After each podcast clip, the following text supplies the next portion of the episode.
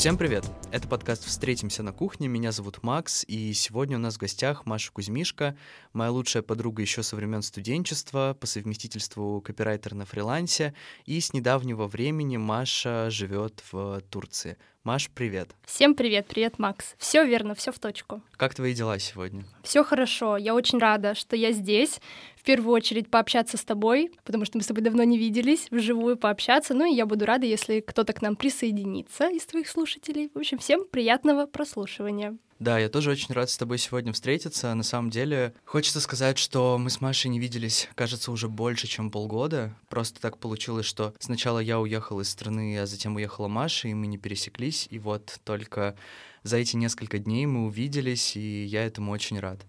А, мы вместе с Машей учились в университете на филфаке, и именно там мы подружились. Наша история дружбы очень долгая, очень веселая, она очень насыщенная, очень яркая. И так получилось, что через некоторое время после окончания университета и даже за пределами э, обучения, во время его, мы с Машей начали работать в одной сфере, в сфере digital. Э, Маша работает копирайтером на фрилансе, пишет тексты для постов, для сторис, э, как я помню. Маш, расскажи, пожалуйста, почему ты решила прийти именно в это направление? Чем тебя привлекла эта профессия? На самом деле не будет какой-то супер классной истории, что это как-то случилось э, вот так вот, там уготовано было судьбой. На самом деле, как э, студент филфака, у меня был не такой большой выбор, куда идти, чем заниматься. А, Максим работал копирайтер, копирайтером изначально, и мы с ним как бы вот я от него что-то слышала, как это круто, как это интересно, как ему это нравится. Плюс у нас, ну, у нас очень хороший на филфаке был скилл, мы постоянно что-то писали, у нас каждый день были эссе, и вот все в таком формате, поэтому, наверное, любовь к написанию у меня, ну, у нас, она вообще со школы, и потом в университете она переросла во что-то большее, и сейчас она уже такой является, да, моей профессией. Вот, послушала от Макса, чем он занимается. Потом так случилось, что Макс меня по знакомству, так сказать, привел тоже в эту профессию. До него я тоже это как-то там сама чего-то где-то писала, чего-то где-то делала. Ну, это было несерьезно. Так уже вот э, начала я работать прямо в агентстве. Это был это было два года назад. Вот началась моя такая более серьезная карьера копирайтера. Ну и вот как-то все так получилось. Сначала это было что-то, даже не припомню, что именно, ну, в общем, что-то там на туристическую тему, что-то еще. И я как-то сразу понимала, что да, мне нравится именно как-то лаконично изъясняться, мне нравится, а, чтобы... Мне нравится самой вообще читать, чтобы текст был классным. И почему бы не стать человеком, который это делает? Поэтому вот у меня как-то сразу начало получаться. До еще до этого в школе мне очень много делали комплиментов о том, как я пишу, о том, как я говорю. А, я не знаю, как я буду говорить на подкасте, поэтому, друзья, не судите, я немножко волнуюсь. Но, в общем, вот, писать мне нравилось всегда, и как-то вот так все случилось, что я сюда пришла, и мне нравится, мне до сих пор нравится то, что я делаю. Делаю разное, делаю по-разному, но, в общем, вот, все получается, все интересно, все нравится. Поделись, пожалуйста, с какими проектами ты уже успела поработать? Э, может быть, это конкретные сферы, или, может быть, ты можешь назвать э, отдельные прямо аккаунты или компании, с которыми ты работала, и заодно поделись, пожалуйста, с каким направлением тебе было интереснее всего работать, или, возможно, ты еще не работала с этим направлением, но тебе было бы вот интересно с ними как-то повзаимодействовать. На самом деле у меня не такой большой а, список именно вот чего-то такого очень разного. У меня было несколько проектов, и все они, как правило, были долгосрочными. Вот. Я успела поработать и на государственных проектах, и это идут какие-то компании, бренды, одежды, магазины. Про культуру писали, и про архитектуру, и про что-то такое более молодежное, современное, и про медицину. Ну, в общем, такой разносторонний контент был. И сейчас именно я работаю больше в сфере, у меня больше идут, э, то есть на одном проекте я веду а, социальные сети, то есть это постинг, это fashion, это продажи, а в другом месте, где у меня сейчас есть проекты, это более рекламная такая штука, то есть это а, посевы, это рекламные рассылки, это приглашение на какие-то лекции. Я, наверное, не буду называть подробно, то есть конкретику, название, имена, но в целом да. И я поняла, что в последнее время мне нравится что-то вот такое, что-то более лаконичное по факту, такая, такое мне писать больше нравится, чем... Потому что я очень долго работала с Максом, и мы об этом поговорим тоже, на, на проекте, который именно был архитектура, культура, да, Москвы, можем это говорить. Вот, и на самом деле мне было там тяжеловато работать, потому что, ну, во-первых, с Максом, а во-вторых, ну, то есть это немножко... Может быть, я устала на филфаке, потому что нам тоже нужно было очень красноречиво все писать, подбирать там слова и так далее, и тоже от этого устаешь. А когда ты пишешь про, да, какую-то конкретику, там приглашаешь на какое-то мероприятие, пишешь какие-то поинты, пункты, что пройдет, куда, где, и как бы вот это вот мне как-то больше нравится. Э, кстати, про первый проект, на котором мы с тобой вместе работали, это как раз-таки та тема, который я хотел тоже с тобой обсудить. Ты уже сказала о том, что через какое-то время тебе перестала нравиться эта сфера, но согласишься ли ты с тем э, фактом, ну, моим мнением о том, что на самом деле тот архитектурно-культурный проект, с которым мы работали на старте, это был хороший старт, потому что там мы могли применить свои навыки с филфака. То есть мы ушли сразу не в какую-то резкую контрастную тему спорта или что-то чего-то еще, а это был такой плавный заход в профессию. Да, безусловно. Э, как старт, после вот нашего да, образования, во время, мы начали с тобой работать еще в университете, да, было классно. Мне было, может быть, полегче вначале, просто потом уже немножко начинаешь уже... Чем больше ты пишешь, тем больше ты понимаешь, с чем тебе удобнее работать, с чем тебе нравится, что у тебя лучше получается, что у тебя занимает меньше времени, э, где у тебя прилетает меньше правок. Поэтому я не жалею абсолютно, что я поработала какое-то время на этом проекте. Это был классный опыт. Это как, как по стилю, так и по работе с людьми, с клиентами. Клиент был непростой, поэтому нет, классно, классно. Я вообще не жалею абсолютно. И да, ты прав, это, наверное, было хорошим стартом. Мы с Машей достаточно долгое время, могу ошибаться, но, может быть, э, на протяжении полугода работали вместе или даже больше. По-моему, чуть больше, ну да. Да, чуть больше полугода мы работали вместе. Я был контент-менеджером, Маша была копирайтером, и э, наша дружба испытывалась совместной работой. А, признаться честно, с моей стороны, это часто было непросто, и мне кажется, что для Маши это тоже было очень часто таким настоящим э, челленджем, испытанием, вызовом. Но как итог, мы сейчас сидим, разговариваем, и вроде бы все хорошо. Э, но, конечно, хотелось бы обсудить этот аспект сочетания дружбы и работы. Просто расскажу там со своей точки зрения. Мне было очень сложно давать Маше какие-либо правки, и было сложно ставить ТЗ в какие-то моменты началась такая прожарка сейчас. Спасибо, что позвал, Макс. Да-да-да. А, просто, когда ты работаешь с дизайнерами или с копирайтерами, тебе нужно м, дать им такое четкое ТЗ, чтобы они выполнили его так, как э, видишь его ты, условно, применяя свою дополнительную экспертизу со своей точки зрения. И бывает, э, не сказать, чтобы часто, но бывают такие ситуации, когда, например, происходит непопадание. А, и бывают моменты, когда ты немножечко погрязаешь в таких количествах, в количестве правок, в непонимании с самим контент-менеджером. И, наверное, в такие, таких, в таких ситуациях мне было достаточно сложно коммуницировать с Машей, потому что э, я в целом на тот момент был человеком э, эмоциональным, и работа могла затмить дружбу, я просто мог обидеться на Машу. Вот. Но, как итог, мне кажется, это была классная работа, это был супер опыт. А с твоей точки зрения, вот э, как, каким для тебя был тот период совместной работы?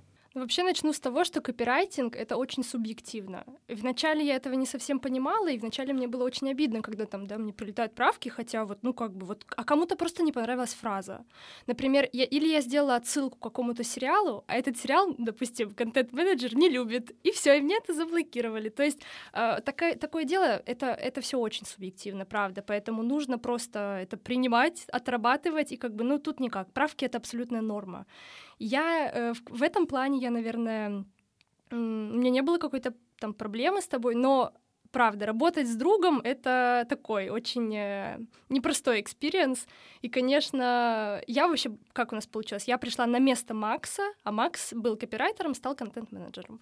Вот, и, естественно, я такой, это вот я опять же повторюсь, что это был мой первый такой более-менее серьезный проект, и я просто такой, руки, я не знаю, что делать, как бы мне постоянно хочется написать Максу, и не то, что не просто хочется, я пишу Максу постоянно, то есть у нас буквально открыто там, не знаю, два чата, один рабочий, один, одна личка, я пишу все равно в личку. Просто потому что в рабочем есть еще люди, а я вот думаю, блин, я что-то спрошу такое очевидное, я не хочу позориться, лучше пусть мне Макс скажет. Но я же не понимаю, что у Макса параллельно еще там пять чатов, и он не может вот с тобой нянчиться. То есть, ну все, Маш, тебя взяли, нужно как бы это. А мне всегда хотелось задавать какие-то вопросы именно как, ну просто вот, ну Макс же мой друг, он мне сейчас все поможет, расскажет. То есть я не понимала, что это нужно как-то разграничивать. Я помню, что тебя это напрягало. Ты мне это прямо неоднократно высказывал. Но тем не менее, как-то у нас это все было так. Да, мы можем на работе что-то там, не знаю, поэта. Я поняла, что Макс зануда на работе вообще жуткий. Ну, это нет, это не антиреклама Макса. С Максом работайте, Макс классный, приходите на подкасты. Но вот у меня было такое впечатление, что Макс совсем другой на работе. Это правда так. Наверное, все мы. Но для меня это просто была такая новая сторона, которая открылась, поэтому да, наверное, мне, конечно, было непривычно. Я, например, иногда получала от него сообщения, которые я вообще думаю, да это вообще не Макс. А это, оказывается, Макс просто на, в, на рабочем настроении. Поэтому, да, было нелегко, но тем не менее, я, это, ну, у нас не было каких-то прямо ссор, которые могли перетечь, да, в нашу вот... У нас был, например, да, мы часто смешивали эти сферы, в основном по моей инициативе. То есть у нас буквально там открыт, не знаю, чат обсер, мы там кого-нибудь обсуждаем, и я там параллельно, ой, Макс, блин, так, там, не знаю, такие правки прилетели от клиента, и он такой, да, да, реально. Ну, то есть у нас как-то это смешивалось, но в такой, в здоровом соотношении. Вот, но в целом, конечно, правда, интересный experience, и правда, у Макса очень много друзей, а, именно, то есть они начали вместе работать, потом подружились, вот вы их можете слышать э, в Максиных подкастах сейчас, а у нас получилось, мы сначала подружились, потом поработали вместе, то есть это как бы от обратного идем. Но, не знаю, дружить продолжили, и продолжаем, и дай бог будем продолжать. Короче, я не жалею, тоже классный experience, я не скажу, что если вы хорошие друзья, то у вас сто процентов это будет круто, как у нас. Поэтому это все очень индивидуально. Но если вы действительно у вас э, по остальным фронтам все ок, то я думаю, что это никак не отразится на вашей основной дружбе. Соглашусь с тобой. На самом деле, по итогам работы совместной я вынес, наверное, на 99% позитивный опыт, на 99,9%. Знаешь, mm-hmm. оставим один для погрешности какой-нибудь. Вот для таких ситуаций, например. А, но на самом деле, да, вот э, в итоге я вынес э, только хороший. Это был классный опыт э, поработать с другом. Знаешь, есть такая фраза, что нельзя вести бизнес со своей семьей, со своими родственниками, но мы немножечко, да, зашли на этот огород, на это это поле и попробовали, и вроде бы как э, получилось, и было круто. По поводу специфики работы копирайтером. Копирайтер — это такая профессия, где достаточно много правок. И, как ты уже выразилась, э, тебе нужно угадать, э, понять, что от тебя хотят, стилистику, заход, какие-то фразочки, даже tone of voice. Как ты относишься к правкам? Как менялось твое отношение к этим правкам? И, может быть, есть несколько советов для начинающих ребят, э, как с этим легче справляться с точки зрения психологической, какой-то эмоциональной?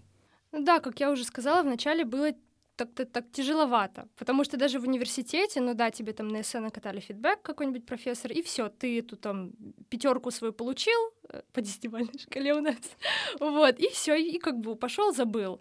А здесь, конечно, ты пока вот не попадешь в десяточку, у тебя могут правки прилетать. Ну, то есть были такие да, тексты, когда мне приходилось, я могла всю неделю править, потому что клиент так подумает, а потом так, а потом так и так и так. Очень много зависит от организации. Я это убедилась на своем личном опыте, что в агентстве, если не настроена коммуникация внутренняя, то все процессы замедляются в 10 раз. И крайним, как правило, бывает копирайтер, потому что, ну, по факту клиент читает текст, и, допустим, каждый раз ему не нравится, ну, кто виноват? Копирайтер. А очень часто бывает такое, что копирайтеру не, не точно дали информацию, не дополнили, не обновили, и это все очень-очень сильно влияет, поэтому это тоже нужно принимать э, в учет, и не нужно там себя всегда корить за то, что вот я не так все делаю каждый раз. Может быть, где-то проблема есть в другом месте. Ну а так вообще, да, не, не просто это, может быть, не всем это подойдет, э, потому что кому-то, например, проще, да, какая-то условно, да, там работа бухгалтера. То есть ты работаешь с цифрами, у тебя, как в математике, либо сошлось, либо нет, и все. То есть у тебя есть один правильный ответ, к которому ты стремишься. Здесь это огромное множество. Очень важно, да, попадать в tone of voice. И тоже есть разные проекты. На каких-то очень легко понять. То есть ты прочитал, ты ознакомился, посмотрел презы по проектам, посмотрел предыдущие постинги, и ты сразу понимаешь, да, там у тебя неделька на раскачку, и все, ты как бы также продолжаешь. Но где-то, где-то tone of voice довольно специфичный. Например, у меня а, есть проект, и там такой молодежный, такой сленговый немножко про, про сникер-культуру, что-то вот такое. Я, честно говоря, не сильна в этом, но это тоже, это, конечно, работа, и у меня были проблемы, у меня был период, когда, ну, то есть регулярно я не попадала, просто не попадала в тон voice, причем это не сначала, сначала я пришла, всем все понравилось, а потом спустя там несколько месяцев мне начали поступать э, такой, да, фидбэк, что, Маш, ну, как-то что-то не то, мы хотим вот это, давай, в общем, вот недельку тебе и посмотрим. Если ничего не изменится, то, наверное, все. Это был мой такой первый опыт, когда мне так сказали, я думаю, блин, капец, вообще что делать? Но все, потом как-то я, что ли, опять собралась, настроилась, еще раз, не знаю, прочекала всю информацию, материалы, которые у меня есть, ну и как-то вроде как работаем неплохо. Но да, я соглашусь, что иногда просто тяжеловато. Иногда есть просто проекты, которые не подходят тебе. То есть ты универсальный копирайтер, естественно, ты берешь там, да, разносторонние какие-то э, заказы, но при этом вполне может быть, что у тебя просто может не случиться матч не случится матч с продуктом, с клиентом, с, не знаю, как я сказала, во внутренней организации что-то будет хромать, это все очень сильно отражается, поэтому это тоже нужно все брать в учет. А вообще здорово, стандартно ко всему относиться. Работаете, э, не знаю, что еще сказать, но говорю, чтобы кому-то было всегда сказать об обратной связи, потому что у меня были ситуации какие-то, вот, которые я привела выше, и я просто нужно убедиться, что у вас есть человек выше вас, э, который за все это отвечает, и вот напрямую сказать, что привет, слушай, мне кажется, что вот у нас вот это, вот это, давайте что-то с этим сделаем.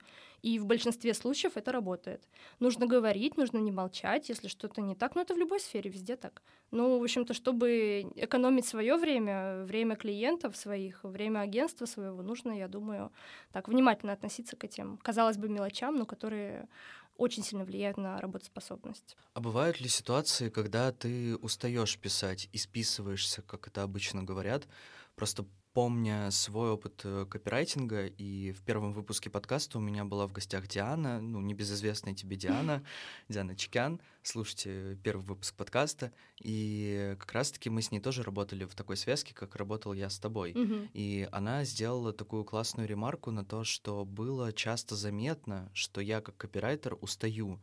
У Мгм. меня начинают появляться какие-то ошибки в текстах нелепые, какие-то плоские мысли и так далее. А, Работая с тобой, я иногда это замечал, но так как мы с тобой дружим, я понимал уже, что ты, например, там немножечко, не сказать, что прям выгораешь, но ты немножечко подустала. А, Конечно, была специфика того, что мы работаем на одном только проекте, я не мог тебе дать какие-то другие стили, но сейчас а, часто ли у тебя случаются такие ситуации, и как справиться с этим, как справиться с этой профдеформацией, условно? Есть ли у тебя какие-то советы? Конечно, такое бывает. Правда, бывает, особенно у меня это было, ты прав, ты замечал, ты, когда мы работали вместе, мы рабо... то есть у меня были стандартно лонгриды, это постоянно лонгриды, это постоянно, то есть мне нужна, у меня фактура, у меня очень большая фактура, я со всей фактурой знакомлюсь, и потом собираю что-то новое, ну, в общем, как бы, да, вот от этого, наверное, больше устаешь, а когда у тебя как сейчас у меня, у меня небольшого объема текста в основном, то есть это какие, ну, по-разному, опять же, тоже большого есть, но круто, когда у тебя есть выбор. Например, сейчас у меня такие два основных а, потока, они очень разные, на которых я работаю, и это очень классная перезагрузка, потому что, да, я устала, например, вот это писать про кроссовки, пошла написала про, там, не знаю, образовательные лекции. Ну, то есть что-то вот такое. Это круто, ну, это, это фриланс. Ты можешь брать, ты сам все выстраиваешь, ты выстраиваешь себе рабочие часы. Ну, в одном агентстве у меня есть рабочее время, на котором я должна быть на связи, а во втором случае это все чисто вот я сама, я могу ночь посидеть, это я люблю, мы тоже это можем потом обсудить, мою гиперпродуктивность иногда. Ну, в общем, да, наверное, круто, если есть возможность это чередовать. Но либо, если вы работаете с текстами, которые вот все, это прямо ваше, это прямо ваше, вы прямо, не знаю, этим живете, и вот от таких вы не будете уставать. Но если как бы это немножечко что-то вот куда-то в сторону, то есть, ну, я бы не сказала, что архитектура Москвы — это моя тема, честно говоря. Были какие-то классные вещи, про которые мне нравилось писать, например, там про советские фильмы у нас что-то было. И это тоже своего рода какое-то переключение. А потом, например, опять я напишу эти советские фильмы, у меня так прямо на душе хорошо, и Макс приходит, так, пишем про вот этот собор, я думаю, блин, только не собор. Ну, в общем, какая-то вот такая тема. Бывает, конечно, такое, просто нужно это как-то контролировать. Маш, ты одна из немногих в моем окружении людей, которые с кайфом работают на фрилансе. А не возникало ли у тебя когда-нибудь мысли, мотивации, стремления пойти работать в инхаус, в компанию и работать уже в штате? На самом деле, конечно, возникало. Конечно, возникало. И у меня лично на моем опыте получалось так, что я я не особо в контакте с командой. То есть я работаю сама на себя, да, у меня, у меня нет звонков, на данный момент практически, ну, вообще нет. То есть у меня не, нет какого-то чувства вот этого работа, да, в команде каких-то тиммейтов, что-то вот такое, а это иногда очень важно. Очень важно, чтобы тебе было с кем это обсудить, очень важно, да, там какая-то планерочка, что-то еще. Я, конечно, да, мне такое нравится, я бы хотела. Маша одна из немногих людей, который может э, проснуться утром, у нее есть какая-нибудь важная задачка, будь то задание из университета в э, студенческие времена, или будь то работа, рабочий какой-то пакет этих э, текстов. И Маша тот человек, который может проснуться утром, сесть, писать и не вставать до того момента, пока она не допишет. А, мне кажется, вспоминая, Машин рекорд был, не знаю, 12 часов, 11. Она не, не пила, не ела вообще. Она просто даже ну, не выходила никуда. Ты сидела и работала. Что да. с тобой? Это не норма. Это не норма, друзья. Просто есть какие-то приливы гиперпродуктивности. Я думаю, у многих такое есть. Но у меня это часто приобретает какие-то нездоровые обороты. И на самом деле, правда, я вот ездила к себе в город и проверяла желудок, потому что я не ем. Я не ем, если работаю, я не ем. Это очень плохо, правда. То есть такое у меня появилось в универе, я думаю. Я просыпаюсь, у меня есть какие-то, например, пять текстов или три текста. Я думаю, все, сейчас их напишу, потом покушаю. И пока я пишу эти, мне прилетает еще, например, три текста. И, в общем, вот так вот так это все откладывается. И да, там я могу, например, проснуться в 10 утра а, по-барски. Или, и, и встать с кровати, встать с кровати только в 7, в 6. Ну, то есть это, это что-то вообще ненормальная, правда. Но у меня вот какой-то бывает этот прилив, этот нон-стоп, когда у меня есть клевое вдохновение, и это не всегда по каким-то срочным задачам. Например, недавно я пересобирала свое резюме и портфолио, и, ну, то есть это такая задача, как бы, от которой, если ты пойдешь и позавтракаешь, ну, то есть от тебя это никуда не убежит. У меня не ждут это резюме вот сегодня, например, до часа дня. Но я просто, я села, я была полностью в это вовлечена, и все, я просидела 6 часов, не вставая с кровати, и все. То есть у меня, да, какие-то нездоровые вот эти приливы, а существует ли какой-то обратный эффект, то есть такой отходняк на следующий день или нет? Я, я думаю, нет. Нет. То есть, допустим, я работаю как обычно, потом у меня вот этот ненормальный прилив, я продолжаю как обычно. Бывают дни, да, когда, конечно, ничего не охота, не хочется, но, ну, естественно, все делается в любом случае, потому что у меня нет такой опции не сделать. Можно взять, да, какой-то там выходной, отпроситься пораньше или еще что-то, но обычно нет. Э, какого-то негативного эффекта от вот этого прилива нет. Просто сбивается режим сна, сбивается диета, сбивается вот эта работа организма, и это правда очень плохо. Ну вот как-то так, пытаюсь с этим бороться, пока плохо получается. Ну, надеюсь, что когда-нибудь у тебя получится это побороть. Спасибо.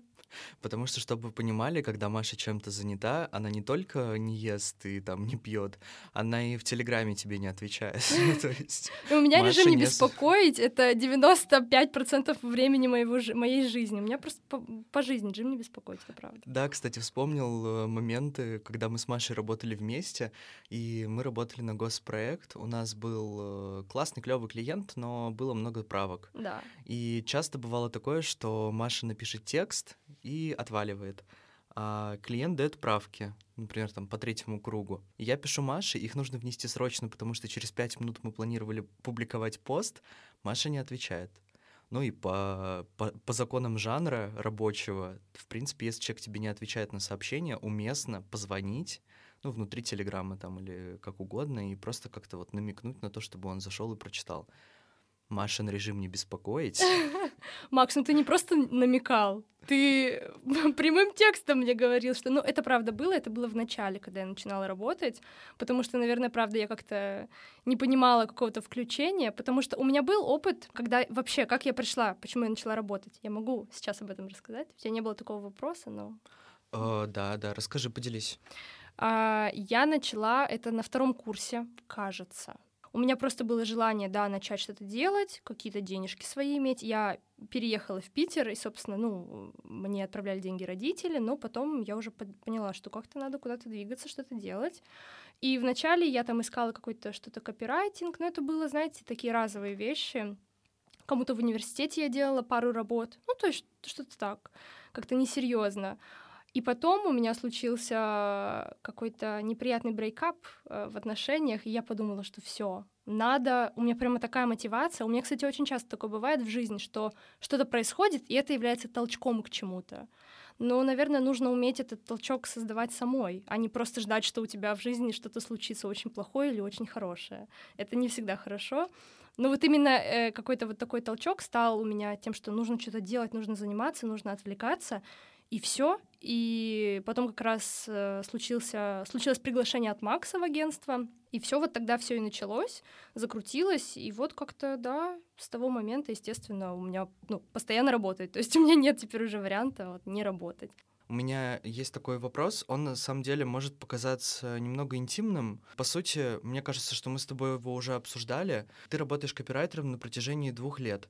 Э, хочешь ли ты углублять экспертизу в этом направлении, или ты находишь какие-то точки роста в других смежных профессиях? На самом деле я думала об этом, и мне многие задавали вопросы, что, Маша, вот как, куда, чего дальше, потому что, ну, немножко может показаться, может быть, что кем ты работаешь копирайтером, и какой-то, знаете, проскальзывает, ну, по крайней мере, у меня такое было, что, например, ну, такая легкая несерьезность. Но на самом деле это давно не так. И сфера копирайтинга очень можно зарабатывать хорошие деньги на сфере копирайтинга, и очень можно в этом углубиться, и реально очень классные проекты, э, работать с классными людьми, поэтому это как бы как профессия очень даже здорово. А, я думала об этом, и вслед за Максом, опять же, повторюсь, я думала о контент-менеджменте, но мне кажется, что это немножко не мое. То есть я как-то быстро эту идею отбросила, потому что мне, мне кажется, что мне как человеку, я люблю получать задачи а не давать. Может быть, потому что я не пробовала давать задачи, и, может быть, как какой-то experience это было бы интересно в каком-то, да, там просто посмотреть.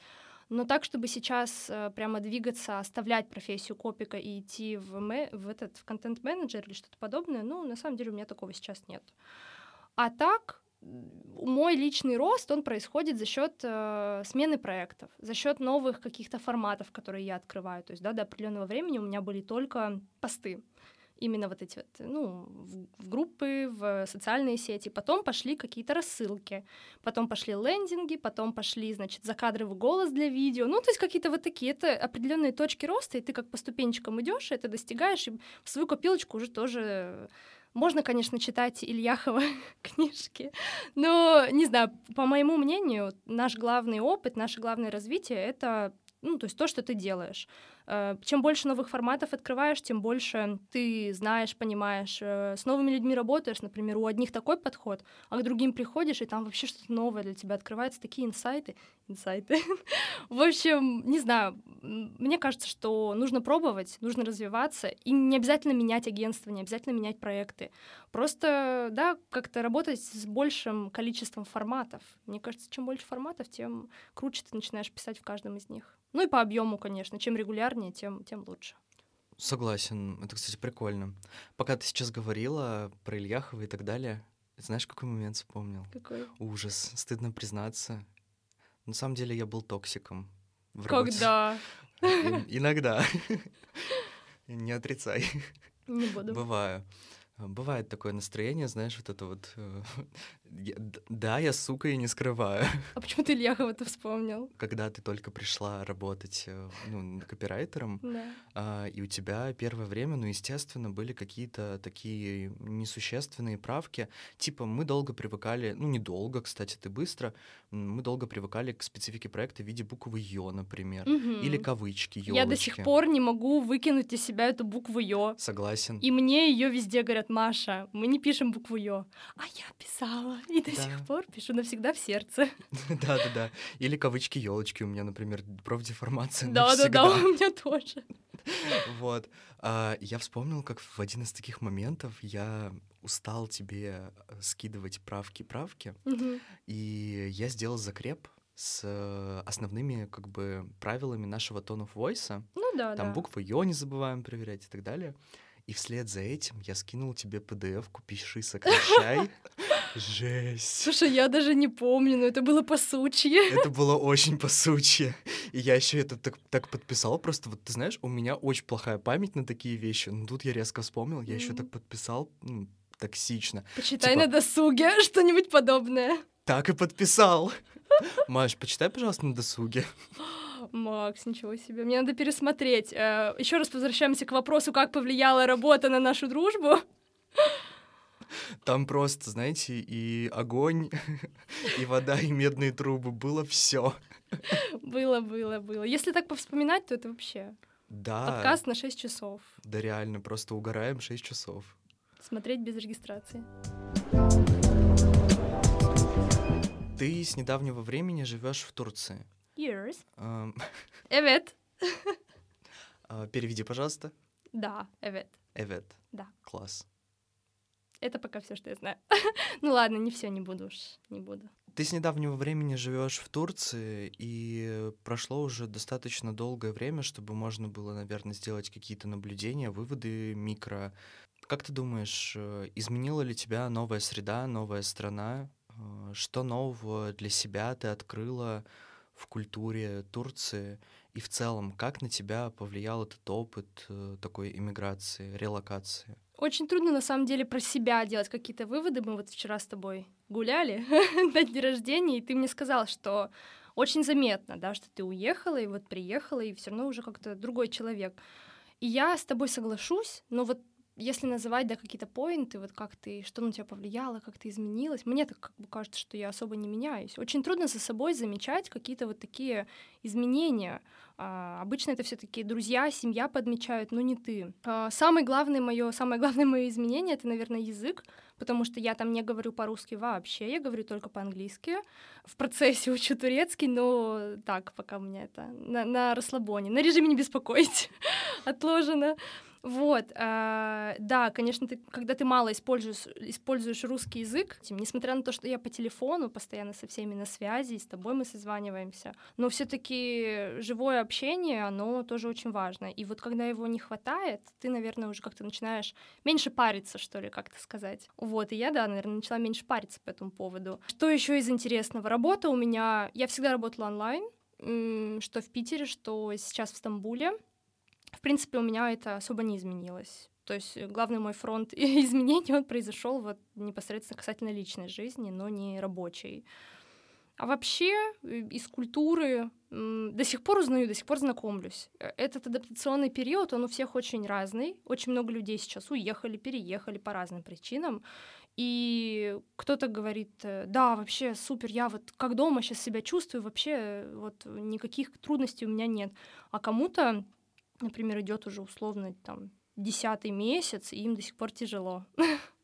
Ну, то есть это все очень по-разному. У меня я до сих пор э, мало знаю, я до сих пор, ну, мне тяжело как-то чего-то одной где-то заниматься, то есть э, до сих пор присутствует неуверенность. Я вообще сама по себе человек такой, это, знаете, а, тот тип людей, когда ты впервые куда-то идешь в какое-то новое место, и тебе как-то немножко волнительно, потому что ты там ни разу не была. А когда ты возвращаешься туда снова, то как бы уже все ок. То есть, например, это новый салон красоты, или новое кафе, или просто ты пришла в ресторан, тебе нужно сходить в туалет, и я думаю, блин, а где этот интересный туалет? Я ни разу не была, и я так немножко, у меня заминка какая-то. Ну, в общем, такое у меня бывает. И таким людям не очень просто переезжать в новую страну, менять так сильно все кардинально, но, тем не менее, это случилось, и я не жалею об этом. Я не жалею, это классный опыт, по крайней мере, на данный момент. Я не знаю, как долго я еще там буду. Вот, но да, в любом случае это... Я считаю, что это что-то, что нужно попробовать, если у тебя есть э, такая возможность. В нашем возрасте или в любом другом возрасте, если у вас нет какой-то привязки по условно детям или работе, работе в офисе или там, не знаю, родственникам, от которых ты не можешь уехать, почему бы не попробовать? Когда, если не сейчас? И, наверное, тоже происходит классная проверка дружбы. Э, тоже немножко перетекая в другую тему. Самый лучший способ проверить дружбу — это уехать в другую страну. И это реально так. Или в две разные страны. Или в две разные страны. И вот реально посмотреть, чего как меняется и все такое. Поэтому это классный experience. Это не значит, что теперь нужно уезжать в другую страну, чтобы проверить своих друзей, но если это ваш формат, это круто. Переезжайте, уезжайте, пробуйте новое, как-то подстраивайтесь. Всегда можно вернуться. Ну, как правило, всегда можно вернуться. Поэтому почему бы и нет?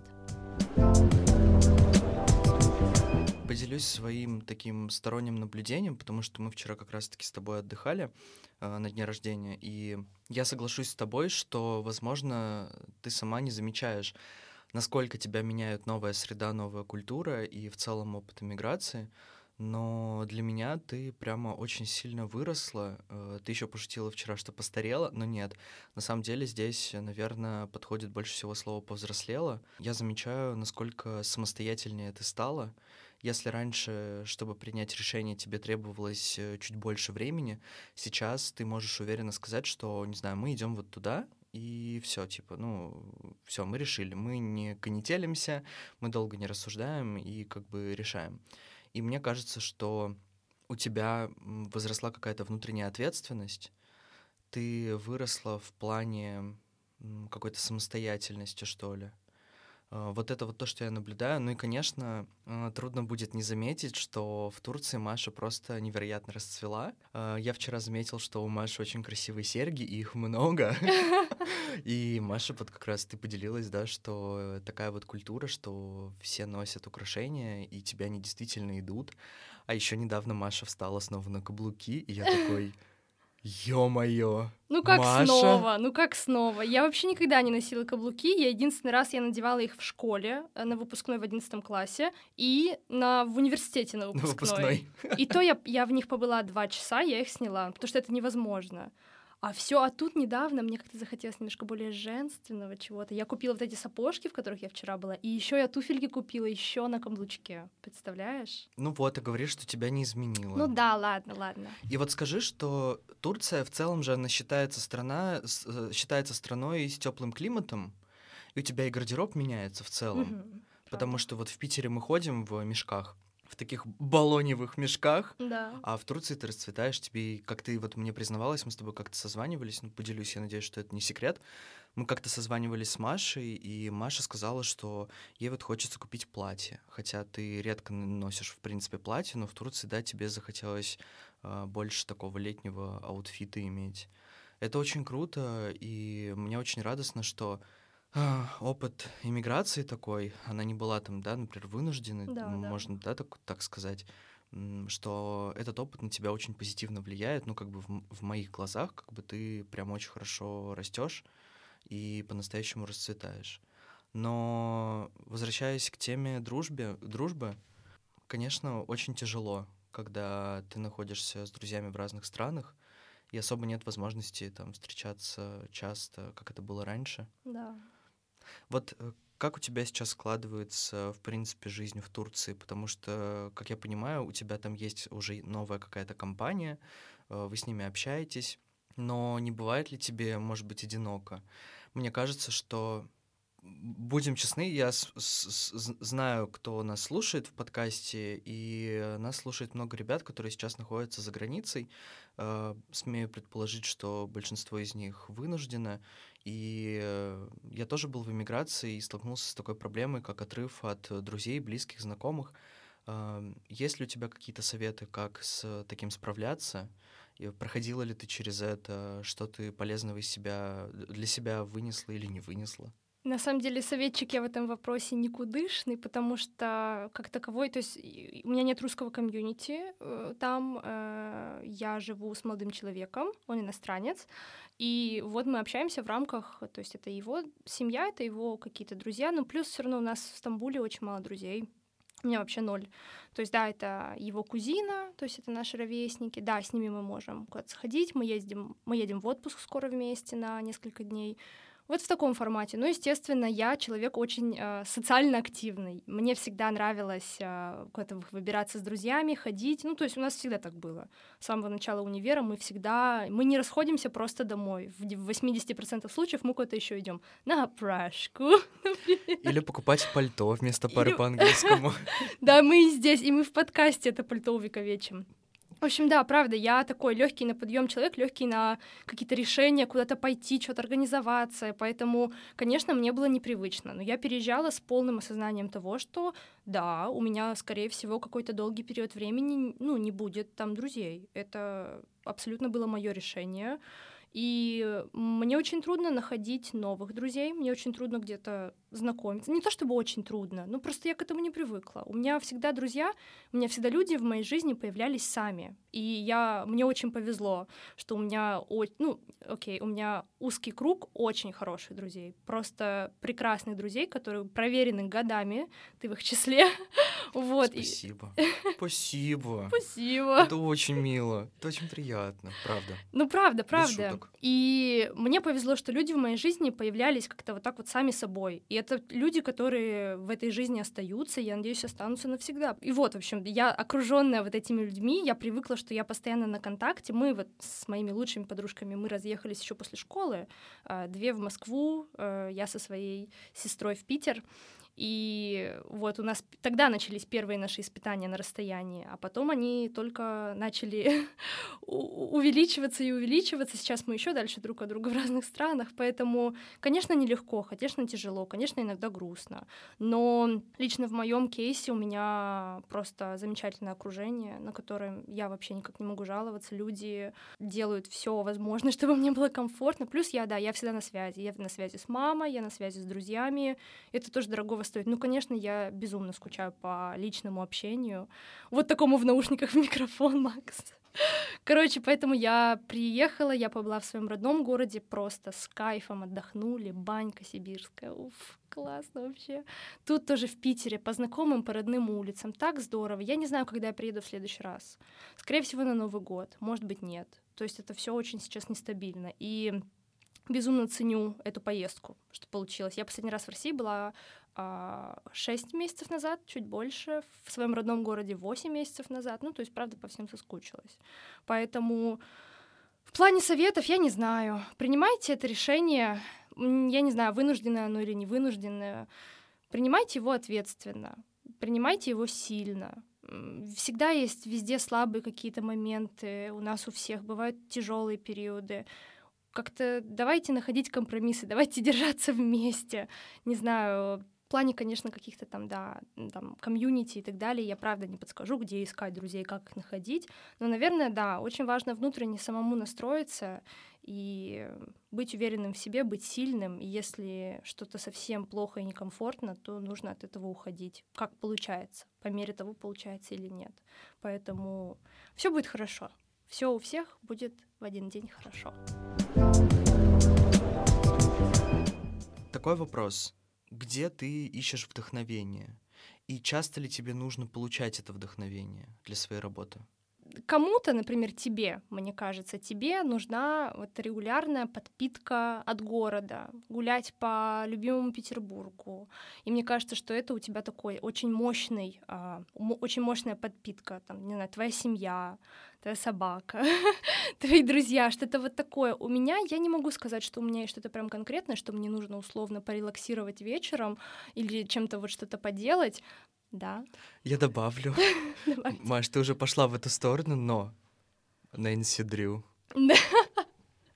Нэнси Дрю. Да, друзья, я фанат э, серии игр Нэнси Дрю. Ставьте лайк, если было, ставьте лайк, если помните. Я не могу сказать, что детективная игра э, для детей 6+, окей, не 6+, наверное, 10+, это подпитка для моего копирайтинга, но это клевая перезагрузка. Вот, я хочу сказать, что, наверное, лично для меня э, мне, нужна не, мне нужно не вдохновение, мне нужна перезагрузка у меня относительно свободный график, то есть такой он гибкий, и я без проблем нахожу время, да, для каких-то, для отдыха, для игры в Нэнси для еще чего-то. То есть я не... Бывают, конечно, периоды, когда я работаю с утра до вечера, и там, не знаю, у нас периодами жуткий завал, там, не знаю, условно, перед Новым годом, перед какими-то праздниками или еще что-то. Но мне повезло, и у меня такой график, да, что у меня действительно находится время на... для себя. И мне кажется, вот это, наверное, даже возможно, более важный для меня аспект, чем какое-то вдохновение. Потому что вдохновение, оно у меня, наверное, по дефолту есть, э, определенный его запас, которого достаточно для работы копирайтером, вот, ну, по крайней мере, для того стиля, с которым я сейчас работаю. А вот именно вот эта перезагрузка, какой-то self-time и, не знаю, там, какое-то да, время на любимые вещи, это должно быть обязательно у всех. Это прямо записывайте себе а, карандашиком, лучше ручкой, и стикер этот куда-то клейте, потому что круто работать без ума, по Максу скажу. Это, конечно, да. Но, блин, надо знать меру. В любой сфере, неважно, где вы. Очень важно соблюдать вот этот баланс, потому что там и выгорание недалеко, и вообще потом какая-то апатия по жизни. Ну, в общем, не вариант, не вариант, не вариант. Нужно отдыхать и нужно ценить свое время. Были ли в твоей работе факапы, которые запомнились? Ну, один из главных я уже рассказала, это то, что мне просто в один момент прилетело, что вот, Маш, ну вот, давай, короче, все меняем, либо вообще прощаемся. Mm-hmm. Вот это не очень приятно было, но э, все вроде как удалось. А, мне кажется, у нас с тобой были какие-то факапы. Я вначале, когда только начинала работать, я думала, что с фактуры можно брать куски текста и вставлять их. Ну, правда, я там могла поменять два слова и вставить это. Вот, и это как бы, ну, где-то это работает. То есть, например, если мы ведем на какой-то лендинг, на наш же лендинг, и там, ну, ты можешь взять там оттуда условно фразу или пару предложений, и как бы, ну, все будет уместно. Но в каких-то случаях, да, у меня бывали вещи, когда я, например, или когда окей, я как-то плохо себя чувствую, ну, всякое бывает. Я там вот, не знаю, в головной боли или с температурой, я пишу, и, не знаю, вот тоже там чего-нибудь там, копи-пейст небольшой какой-то происходит, и потом мне прилетает от Макса, типа, Маша, я все вижу, это что, выделяется кусок желтым маркером, а это откуда? Это вот отсюда. Мы так не делаем, сколько можно тебе говорить? Опять голосовой капслоком, опять децибелы. В общем, да на самом-то деле я не скажу, что было. Какие-то описки, ну, не знаю, это не такой уж прям факап, не знаю. Скучно, наверное, со мной интервью брать. Как-то у меня все всегда гладко. То есть у меня всегда были тьфу комфортные условия по работе. То есть всегда так э, все как бы было хорошо, без каких-то скандалов, без каких-то выяснений, без каких-то там супер клевых историй, э, каких-то неприятных. То есть не было такого, что, например, что-то произошло, и я разочаровалась в сфере. Такого не было. Но были моменты, опять же, про организацию. То есть после которых у меня оставался какой-то неприятный осадок, и я думаю, блин, а так должно быть? Потом, чем больше ты работаешь, ты понимаешь, что нет, так не должно быть. То есть все познается в сравнении. Когда ты приходишь, только что-то познаешь, да, ты идешь там как-то на уступки, что-то там не говоришь, держишь в себе или еще что-то. Ну, это потом ты замечаешь, что это все, ну, то есть работает в ущерб. Страдают от этого все. Поэтому нужно, да, находить силы, находить время, что-то обсудить, что-то рассказать, потому что при клевых условиях к тебе реально прислушиваются правят что-то, и все начинает работать. Потому что очень важно получить обратную связь, даже, не даже, особенно от копирайтера, потому что это человек, который выдает вам то, что вот является лицом вашего продукта. И если ваш копирайтер что-то вам говорит, примите это к сведению, потому что, скорее всего, это сильно сказывается на а, всей вот этой рабочей истории. Представим, мне 18 лет, я на первом курсе университета, и мне наконец-то захотелось работать, зарабатывать свои первые деньги, и я решил пойти в копирайтинг, писать тексты. А, какие несколько советов ты можешь дать э, для такого начинающего, как я? Слушай, ну ты буквально описал мою историю, как у меня это было, только мне было 19 лет, когда у меня это началось. А в первую очередь, конечно, прочитать книжку Максима Ильяхова. Ну, это так, шутки в сторону. Я сейчас вспомню, с чего начался мой путь. Наверное, я начала писать, а, когда еще Ну, то есть, да, я училась в университете, и я действительно искала сначала что-то... Я писала на каких-то никуда go, а что-то такое, знаешь, вот такого формата про э, какие-то... Типа, куда съездить отдохнуть в России, и вот... И там были огромные лонгриды, я помню, то есть, может быть, дв... да, даже больше двух тысяч, наверное, знаков. И я брала за них ну там типа 400 рублей за огромный лонгрид. Ну то есть я, я настолько не понимала ценообразования, я настолько не знала, то есть, да, насколько вообще оценивается мой труд, но я понимала, что я только пришла, я что-то делаю, у меня это берут, и это самое главное. То есть мне хотелось хоть каких-то денег, хоть какой-то независимости, хоть какого-то опыта. И да, это было, но это было довольно быстро, то есть я там, не знаю, пару месяцев на них поработала, но потом что-то там какие-то организационные проблемы были. Ну и я поняла, что как-то я очень много на это трачу времени и очень мало за это получаю. Вот. А потом уже пошли какие-то более серьезные проекты. Когда начала уже что-то смотреть на HeadHunter и так далее, очень много где нужен был опыт. И я понимаю, что, конечно, всем агентствам, всем да, клиентам хочется брать э, человека с пониманием в сфере, с опытом в сфере, чтобы его не учить с нуля, как чего делать, куда, как отправлять, присылать, какие приемы использовать, какие нет. То есть ты должен быть очень такой в теме. И чем как больше у тебя опыт, как показывает практика, тем это лучше. Но мне всегда было очень обидно, что для студентов создается определенный замкнутый круг. То есть ты студент, ты хочешь начать работать, но ты не можешь, чтобы получать опыт, но ты не можешь получить свой первый опыт, потому что тебя нигде не берут без опыта. И в таких случаях хороша стажировка. Я не могу рассказать свой опыт стажировки, потому что у меня ее не было, но я знаю, что ты был, Максим.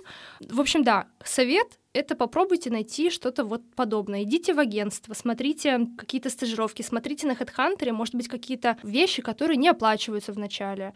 А, идите ассистентом. Я вполне себе рассматривала вариант быть ассистентом у копирайтера или не у копирайтера. Я тогда еще не знала, в какую сферу мне лучше податься.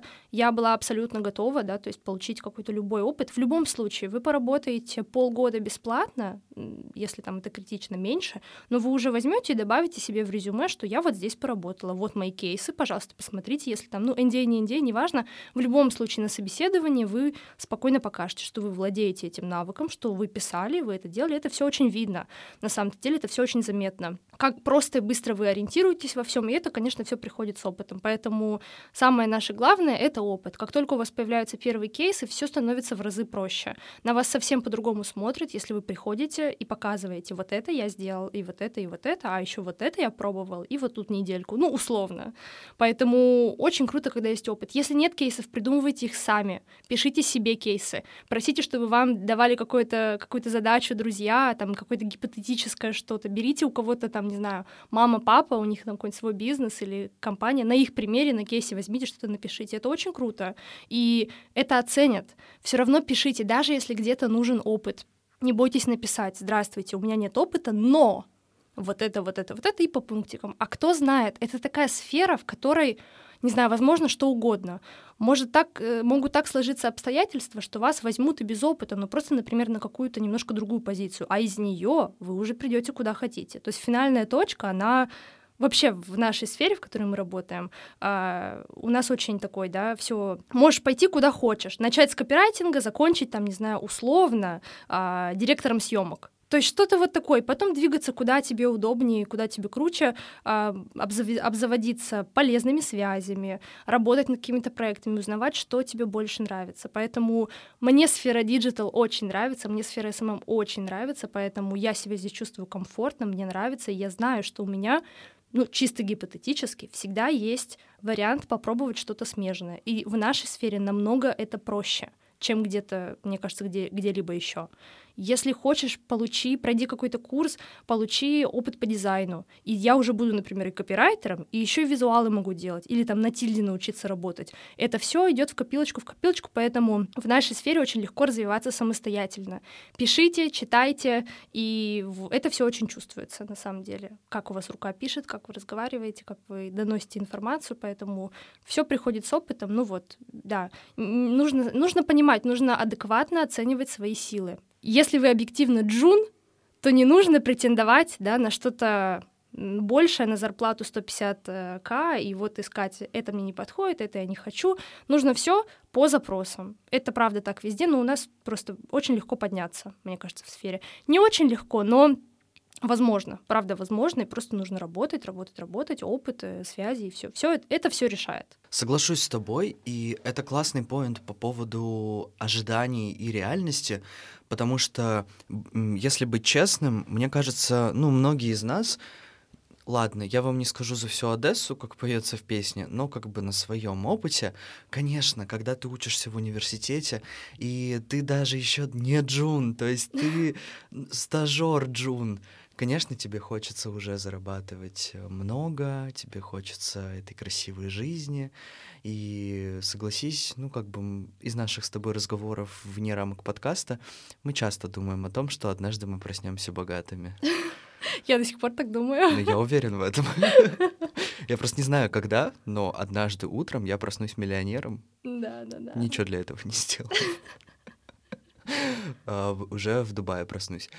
И тут действительно такая проблема, потому что ожидания реальности не часто не сходятся. И даже в моем опыте есть э, такие кейсы, когда человек с опытом джина претендует на зарплату сеньора, потому что а почему нет? Mm-hmm. Но тут важно понять, что любой карьерный рост не происходит без какого-то труда. Без бессонных ночей он не происходит. Он не происходит без выпавшего глаза в целом. Было? Было. Глаз выпадал, и волосы выпадали, сидели. Все было. На первых порах, я помню, работал 24 на 7. И я работал за зарплату ну, достаточно маленькую. Начинал с копирайтера и получал вообще как бы не так уж и много. Но ну, до этого вообще работал официантом и в целом как бы не претендовал на какую-то роскошную жизнь. И тут действительно ты права. Важно понимать свои скиллы, важно их прокачивать, соглашусь с тобой. И классный поинт ты сделал в том, что не нужно бояться писать, быть стажером, потому что вот, ну, поделюсь из опыта своего, очень часто агентства и компании в целом не анонсируют какие-то стажировки, потому что большая аудитория людей, которая хочет пойти на стажировку, и если это анонсировать, будем честны, будет очень много заявок. Поэтому не бойтесь писать напрямую компании, заявлять о себе. Если у вас есть портфолио, классно, прикрепляйте его вместе с резюме, CV и так далее, с каким-то сопроводительным письмом обязательно. Если у вас его нет, и у вас нет возможности, например, да, как Маша сказала, придумать, да, какие-то тексты, классная тема про то, что можно взять любую компанию и оформить ее соцсети самостоятельно. Пускай это не реализованный кейс, но ты покажешь свой навык. Если у вас даже этого нет, не бойтесь писать и быть честными. Честность в наше время очень, мне кажется, ценится — написать напрямую честно и сказать, здравствуйте, у меня нет опыта, у меня нет кейсов, но я хочу и показать вот эту свою заряженность, я хочу за 0 рублей 29 тысяч часов в день работать, но тут тоже нужно как бы, да, как-то зарядиться правильно. Мы в первом выпуске с Дианой обсуждали тему стажировок в нашем агентстве, где мы с тобой как раз работали. И Диана классный поинт э, внесла, с которым я не сразу внутренне согласился, наверное, но достаточно быстро я его принял. Мы заметили, что тенденция work-life balance, которая сейчас особенно популярна, э, она уже проявляется у людей на супер ранних карьерных стадиях. И мы вспоминаем свой опыт, я вспоминаю твой, Маш, опыт, когда, э, извините за выражение, мы просто э, ебашили постоянно, без остановки. Какой work-life balance просто. Нам бы остаться на месте, нам бы работать. Ну, еще у нас был огромный загруз по универу, первые два курса. Да, до как того, мы это совмещали. До онлайна до того, как нас перевели на онлайн, это было вообще, конечно, жесть. Слушай, мне кажется, что это все-таки течение времени. То есть, условно, как было три года назад, это вообще не так, как сейчас. У нас пошли новые э, отмены, культура отмены у нас в России теперь тоже развивается вот это вот все стремление к этому балансу, ресурсу и все такое, мне кажется, что это вопрос времени, ну и, конечно, поколения. То есть наше поколение более гибкое, более...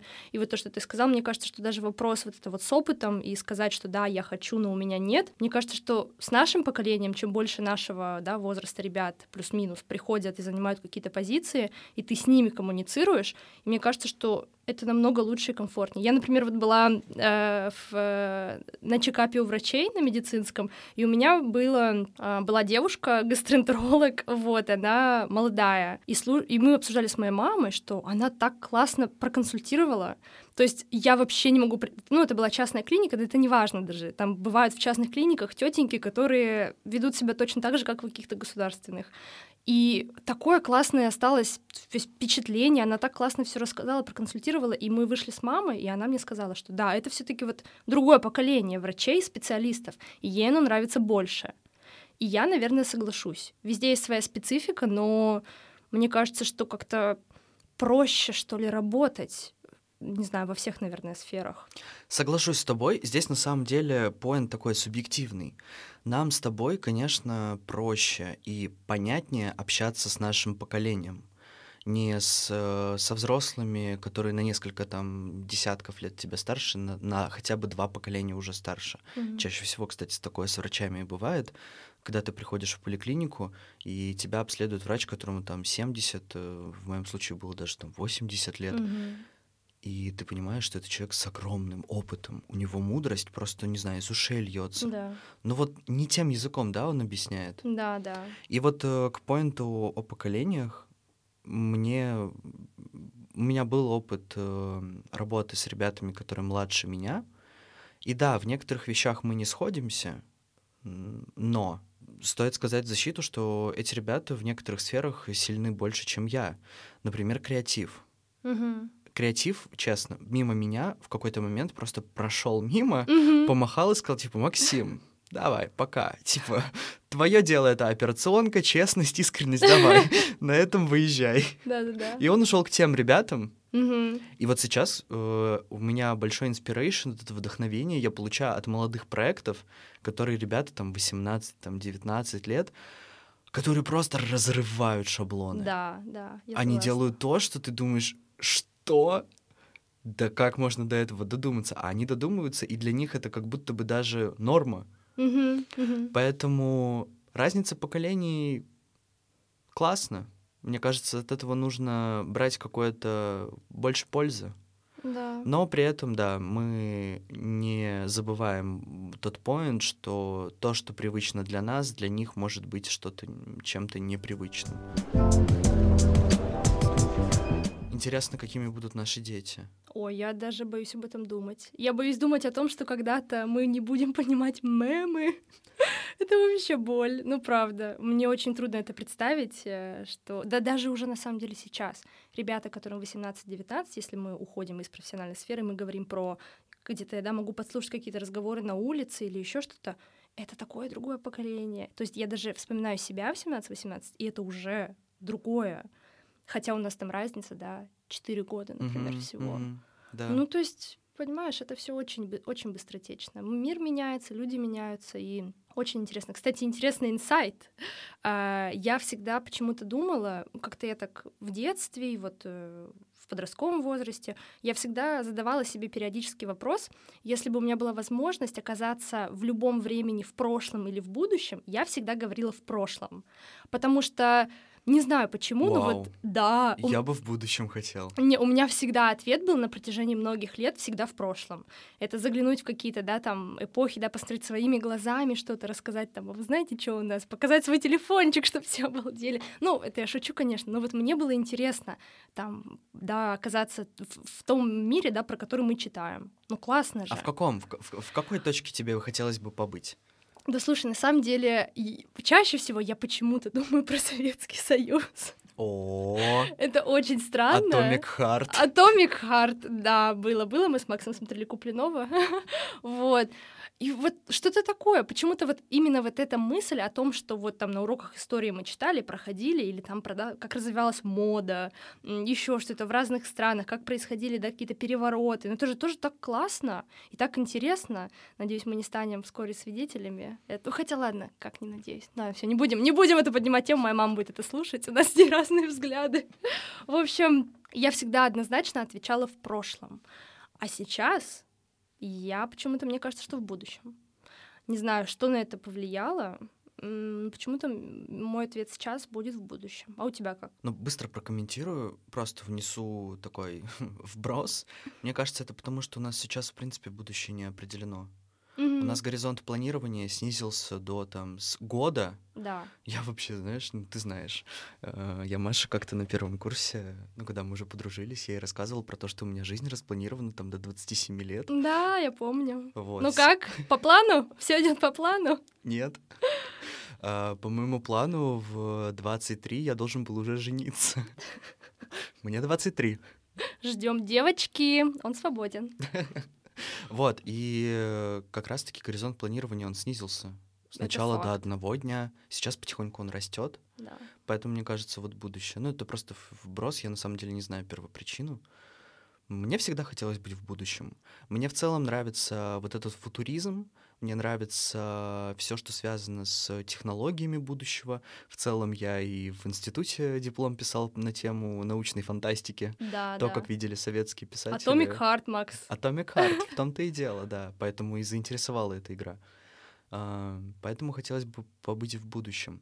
Но, наверное, в той точке, где уже создано достаточно много технологий, и люди, например, уже начинают клонировать какие-то, точнее нет, они начинают населять другие планеты и могут mm-hmm. летать далеко. Mm-hmm.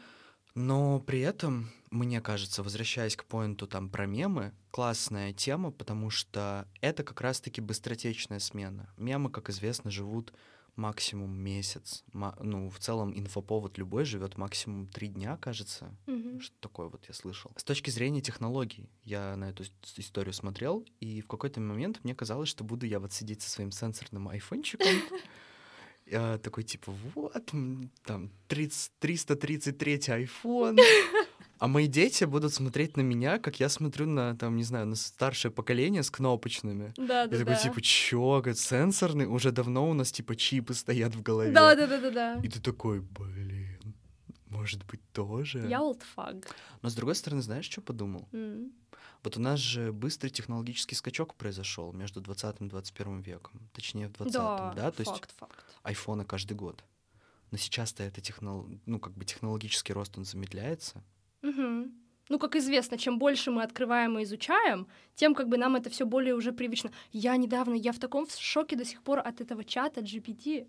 Вот, кстати. Да, я в шоке, реально в шоке. Наск... То есть пр- проблема была, да, мы начали гуглить, а теперь гуглить не надо. Ты ему просто пишешь запрос, и он все делает. Для меня это до сих пор вообще шок.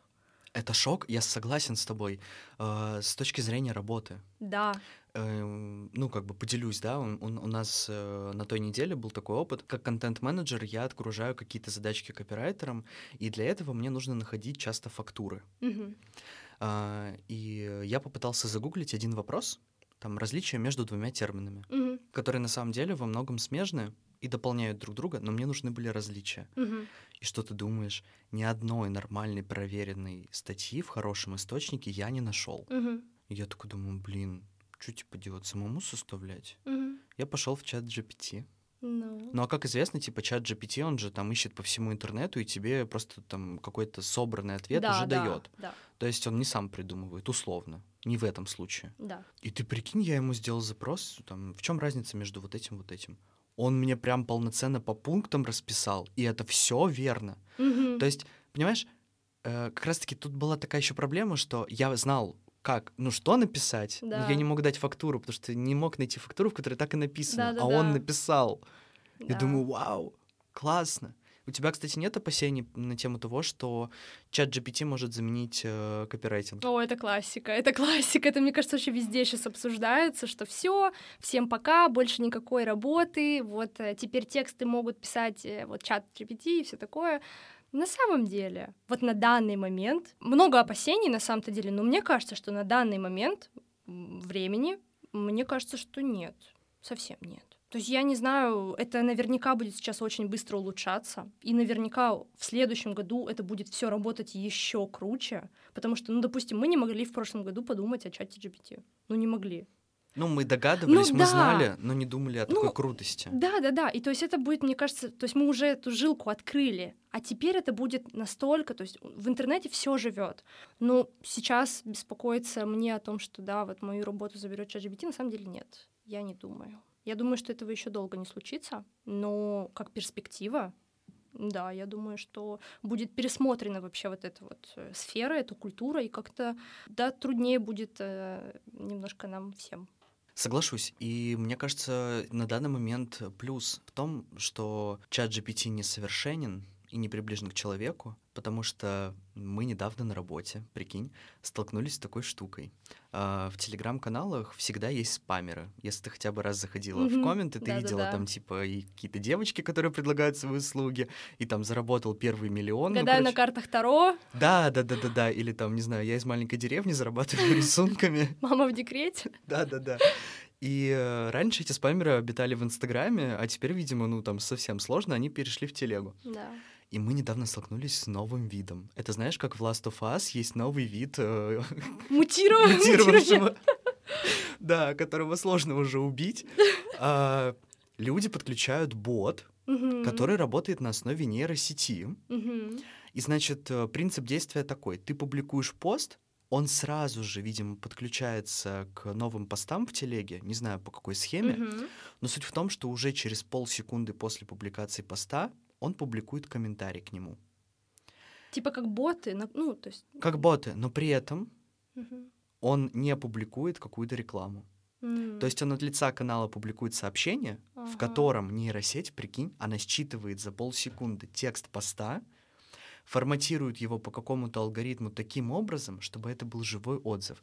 Ну, например, в качестве примера, мы публикуем пост о том, что стратегия бренда важна в целом для компании и для вот там позиционирования твоего там продукта. Угу. И мы расписываем про это текст. Через полсекунды после публикации к нам приходит бот, который пишет, это очень крутая тема, согласен с вами, что бренд бренд-стратегия mm-hmm. является очень важным для компании. Классный пост. И с одной стороны, ты думаешь, блин, mm-hmm. по сути, ты не можешь это удалить, потому что это хороший, позитивный да, отклик. Да. Но он написан от лица ком- какой-то, какого-то канала по, не знаю, по инвестированию, по вот этому вкладыванию биткоинов и так да, далее. Да. И прикинь, какой диссонанс у тех же комьюнити-менеджеров, mm-hmm. которые видят позитивный отзыв, но с другой стороны, это реклама, и ты думаешь, что удалять, не удалять. Mm-hmm. В какой-то момент мы столкнулись прям с диким наплывом этого. Mm-hmm. Ну, это не секрет на самом деле. И мы рас- раскусили эту схему. Чат GPT помогает генерировать массовые комментарии мошенников. Ничего себе. Я боюсь представить, на что он еще способен. И я очень завидую тем людям, которые впервые додумались об этом. Это же охренительно. Да, да, да. А на самом деле про опасность. Ты же наверняка видел папу римского в пуховике.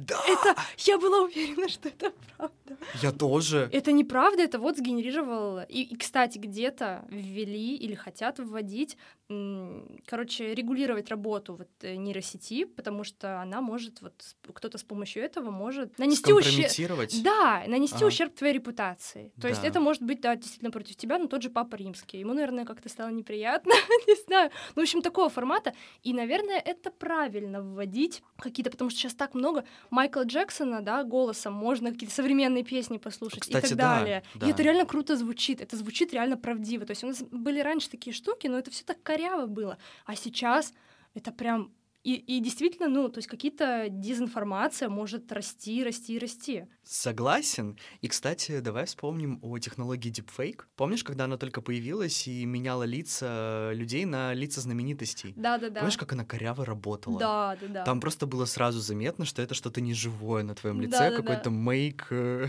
на пленке. А сейчас ты не поверишь, что на днях увидел новость. Давай.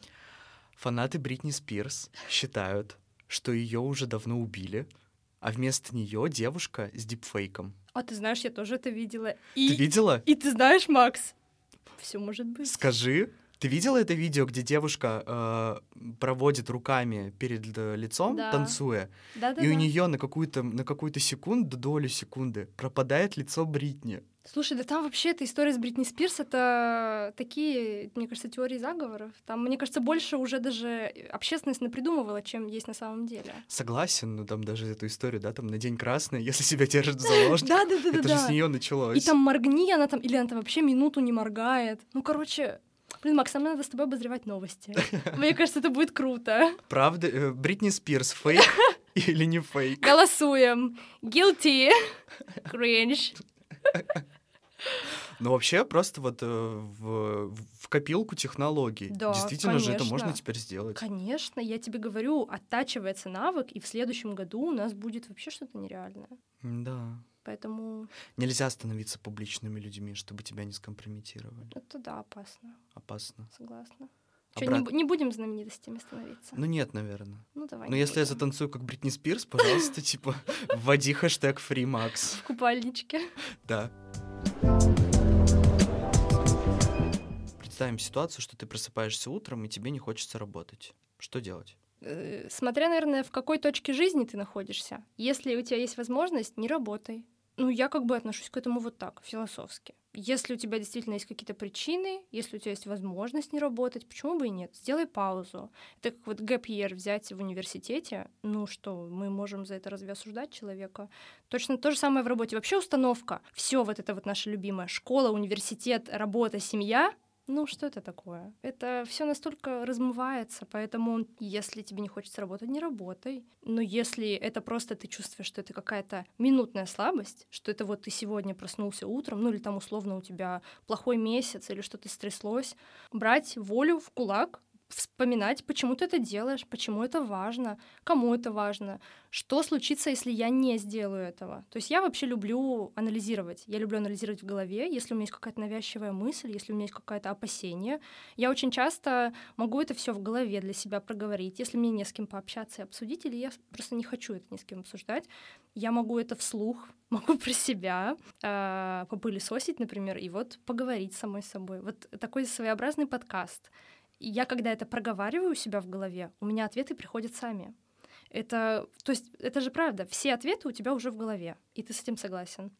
Я Согласен полностью, потому что на этом могу ошибаться, боюсь заходить в эту зону, но на этом, в принципе, и строится коучинг или там психология, ты сам ищешь ответ. Да, Он да, уже да. есть. Я абсолютно с этим согласна. Поэтому включить э, маленького психолога внутри себя, взвесить, э, проанализировать, и все ответы у вас. Да, нет, как, почему, когда. Если сделать стоп, то почему, если не сделать, то почему. Ну, то есть все очень индивидуально. Я не могу сказать, работать вам или не работать, но просто, да, наверное, вспомнить, зачем ты это делаешь. Может быть, это вообще не то. Может быть, тебе организм твой сигнализирует, что ты занимаешься чем-то не тем. И это вполне нормально, пересмотреть какие-то свои взгляды, внутренние ощущения. Прислушивайтесь к своему организму. Он нам очень часто и очень обо многом сигнализирует, поэтому очень нужно быть внимательным к себе. Мне кажется, в этом залог успеха по жизни вообще. Как выглядит твой идеальный рабочий день? На самом деле у меня довольно часто бывают идеальные рабочие дни. Все-таки на данный момент я вижу свой рабочий день дома. Это комфортная обстановка, желательно где-нибудь э, в теплой стране, я тоже к этому приблизилась, проснуться утром в 10 примерно, не позднее 10, чтобы уже так не пересыпать, но и не раньше. Встать, посмотреть, что у меня есть задачки, точно увидеть, когда у них дедлайн, чтобы это все было хорошо организовано, и все начать работать пойти позавтракать, где-то в перерыве между этими задачками обязательно встать с кровати не в 6 вечера, а раньше. И, в общем-то, все получать в течение дня задачи, а потом пораньше уйти с работы. Чтобы все было сделано, чтобы правок не было, и кайфануть от этого дня, позаниматься чем-то классным, написать те тексты, которые реально зайдут, которые понравятся, самоудовлетвориться. Поэтому, а вечером пойти отдыхать. У меня вот, наверное, что-то такое. Спасибо тебе большое за то, что пришла в подкаст. У нас уже потихоньку начинается вечер, и мы тоже уже пойдем, наверное, отдыхать. Да, сегодня был э, отличный день, и я очень рада, что мы с тобой нашли такую возможность. Для меня это очень важно, потому что не знаю, когда мы с тобой снова увидимся. Нет, все, не будем расстраиваться. В общем, мы запечатлили нашу дружбу на MP3 формат. Я очень рада этому, Макс, спасибо, что позвал. Надеюсь, вам тоже, друзья, было интересно, потому что мне в первую очередь было очень интересно с тобой пообщаться на такие классные темы. Это все взаимно. Другое. Другое. Спасибо вам за то, что прослушали этот подкаст до конца. Подписывайтесь на телеграм-канал «Встретимся на кухне» и «Встретимся на кухне». Пока. Пока.